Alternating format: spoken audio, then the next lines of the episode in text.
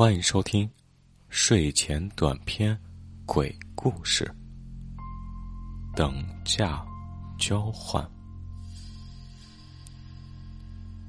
话说奶奶年轻的时候，据说是个亦正亦邪的人物，而且啊，还是个养蛙骨的高手。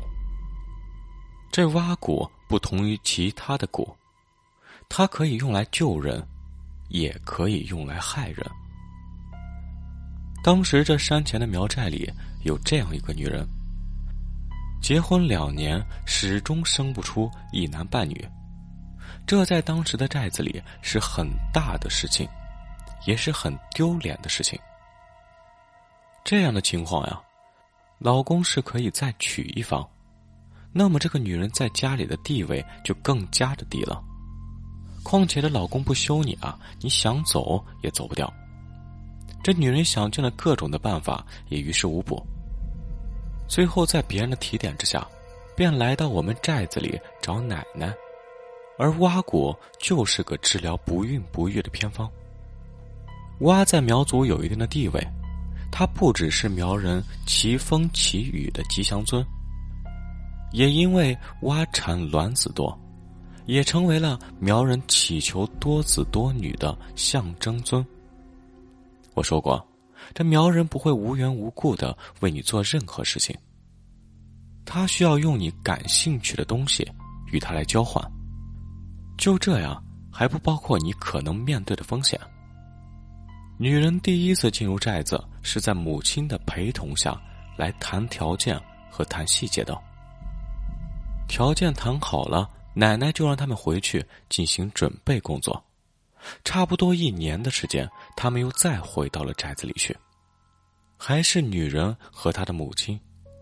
奶奶也不废话，直切主题，帮助他们解决问题。女人的母亲怀孕三个月左右的时候，这是下蛊的第一个条件。苗人的说法是，这是一个女人孕育生命力最强的时候，这第一步呀，就是要把这个女人孕育的生命力给取出来。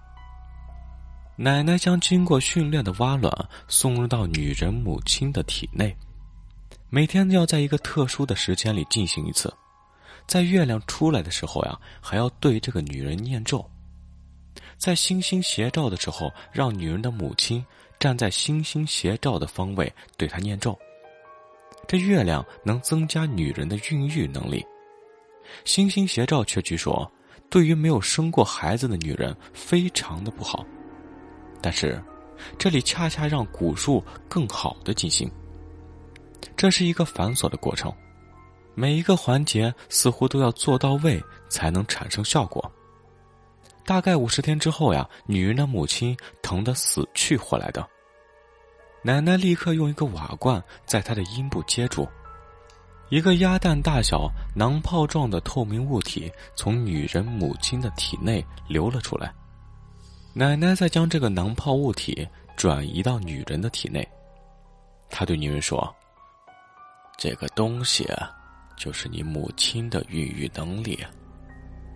她母亲肚子里的孩子已经不能成活，而奶奶也取出了胚胎，这就是奶奶想要的东西。至于要用来干什么，谁都不好说。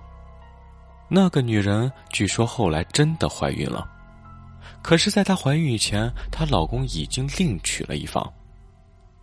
不过，没有了男人的指望，还好有个孩子。女人的母亲却在这一次事件后一病不起。她等于拼了她的老命来成全女儿。这个世界上，除了你的父母，谁还会愿意为你做这样的事情呢？这黑苗的宗旨就是一物换一物。所以他们的说法就是：你要我帮你得到什么，就要让另外一个人失去什么，这就是所谓的代价。还有，我刚刚说的星星斜照的说法，这苗人是从来不让衣服在外面过夜的，尤其是年轻女子的贴身衣物都见不得星光。据说是有些神秘的力量，会让女子的怀孕受到影响。好了，这就是今天的故事。